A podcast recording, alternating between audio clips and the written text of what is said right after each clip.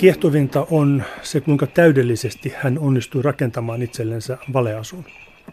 Jos ajattelen, että itse pitäisi ryhtyä moiseen operaatioon, niin kyllä siihen menisi valtavasti aikaa ja energiaa, enkä tiedä onnistuisinko. Mutta Wallin teki sen täydellisesti, aina salakirjoitusta myöten. Hän paljastui yhden kerran, mutta sai ystävältään varoituksen ja onnistui pakenemaan. Mutta vaarallista se oli. Ehkä tämä, tämä vaara ja sen välttäminen näin loistavalla valeasulla on se kaikkein kiehtovin osa Wallinia.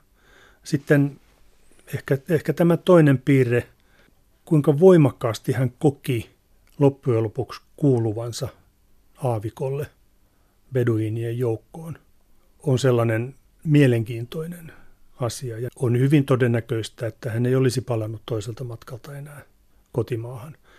Indikaatio tästä on se, että hän ei ollut kiinnostunut tutkimaan omia hienoja muistiinpanojaan. Georg August Wallin syntyi siis tuhatkahdeksansataayksitoista ja kuoli aika nuorena nelikymppisenä tuhatkahdeksansataaviisikymmentäkaksi, niin millainen elämä hänellä oli ennen kuin hän lähti tälle hänet tunnetuksi tehneelle matkalleen? Hän syntyi Ahvenanmaalla ja siirtyi sitten opiskelemaan itämaisia kieliä keisarilliseen Aleksanderin yliopistoon, eli nykyään Helsingin yliopistoon. Hän haaveili suuresta matkasta jo opiskeluaikana ja kilpaili yliopiston tutkimusmäärärahoista päästäkseen tälle matkalle.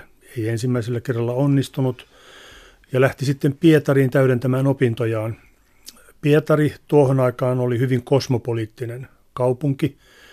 Sen yliopistot olivat hyvin arvo, arvostettuja ja, ja tämä vierailu Pietarissa, opiskelu Pietarissa sai Wallinin lopullisesti vakuuttumaan siitä, että hän haluaa päästä Arabiaan ja tutkimaan nimenomaan puhdasta Arabiaa.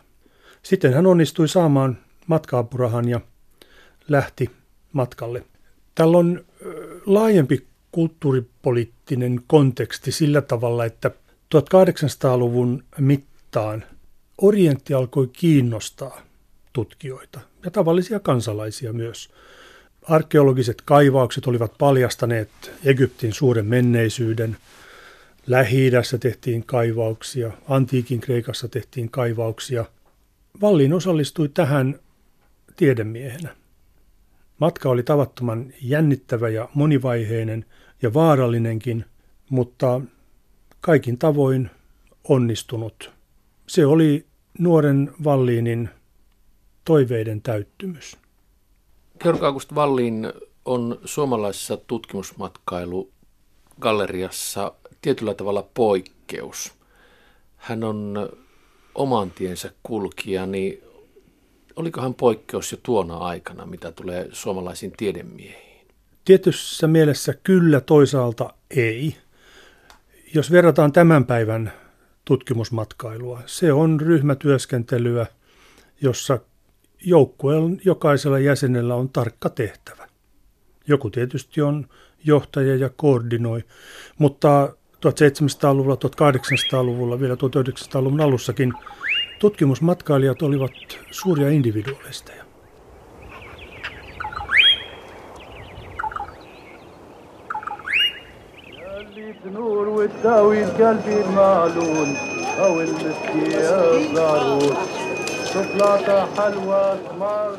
Wallin lähti tuhatkahdeksansataaneljäkymmentäkolme kolmekymppisenä kohti Kairoa, niin mitä hänen matkastaan sinne tiedetään?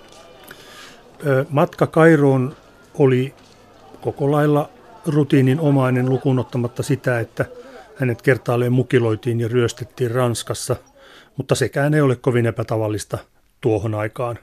Satamakaupungit olivat silloin ja ovat varmasti tänäänkin monin paikoin levottomia paikkoja.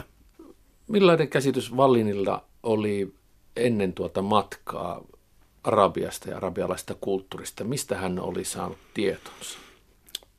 Kirjallisuudesta ja sitten Pietarissa hän tutustui siellä arabiaa opettaneeseen sheikkiin, joka itse asiassa antoi Wallinille varsin hyvän kuvan siitä, mitä on odotettavissa Kairossa ja Aleksandriassa, ei niinkään mitä on odotettavissa sitten beduinien luona.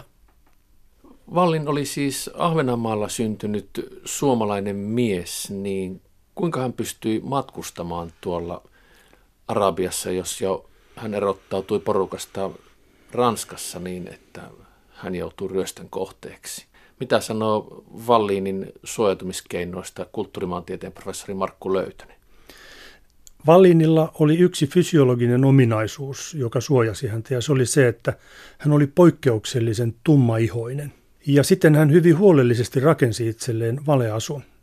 Hän matkusti ensin Kairoon ja esiintyi siellä Venäjän kansalaisena kristittynä.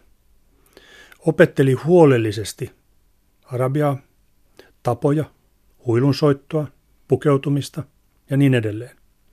Ja kun hän sitten siirtyi Kairosta Aleksandriaan, hän otti käyttöön valeasun ja valeidentiteetin. Hän saapui Aleksandriaan Etelä-Venäjältä kotoisin olevana muslimina ja lääkärinä. Ja suojatakseen itseänsä hän teki kaikki muistiinpanot matkansa aikana ruotsiksi, mutta käyttäen arabialaista merkistöä, josta siis puuttuvat kokonaan vokaalit. Pieni yksityiskohta on, että Wallin oli äärimmäisen likinäköinen. Ja esimerkki tästä on, että yhdestä kahden puolen kirjoitetusta A viisi-kokoisesta paperiliuskasta litteroituna on tullut kuusitoista painosivua kenttämuistiinpanoja.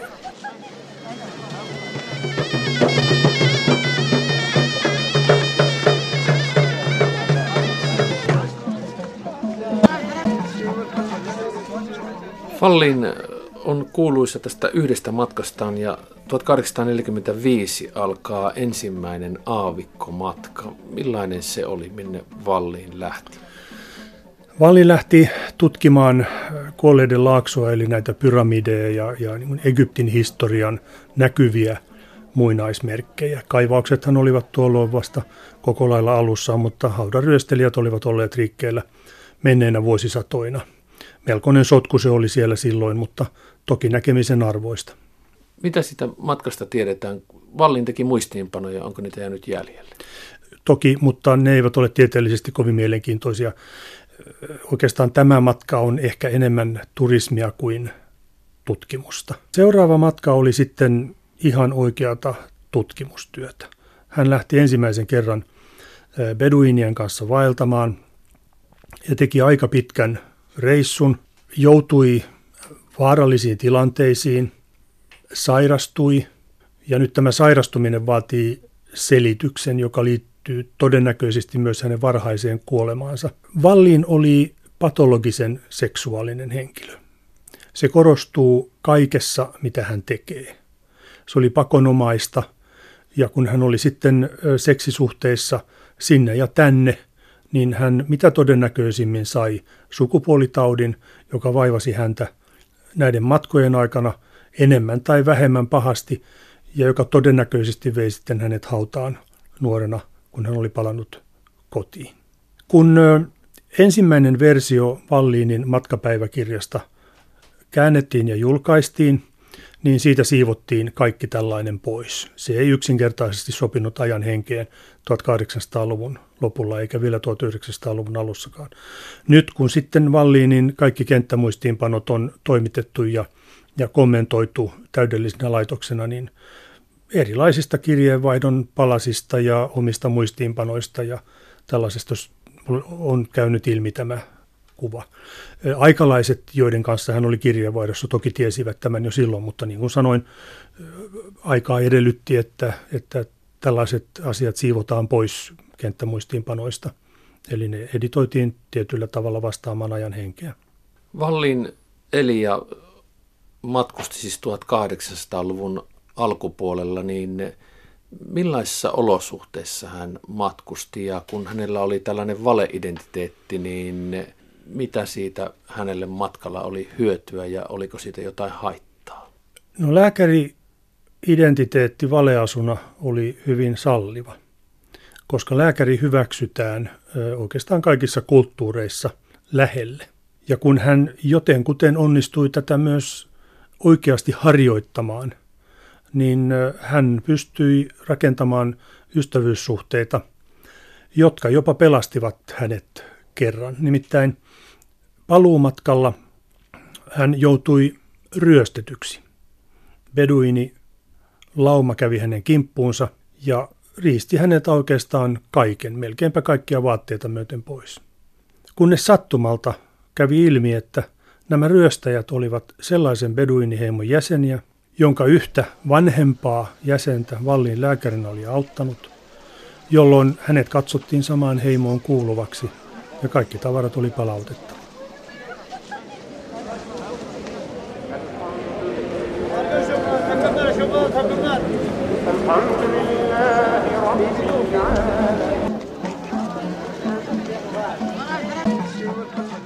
Wallin teki siis kolme erilaista ja eri suuntiin suuntautunutta aavikkomatkaa tuona aikana, niin millainen oli tämä kolmas matka?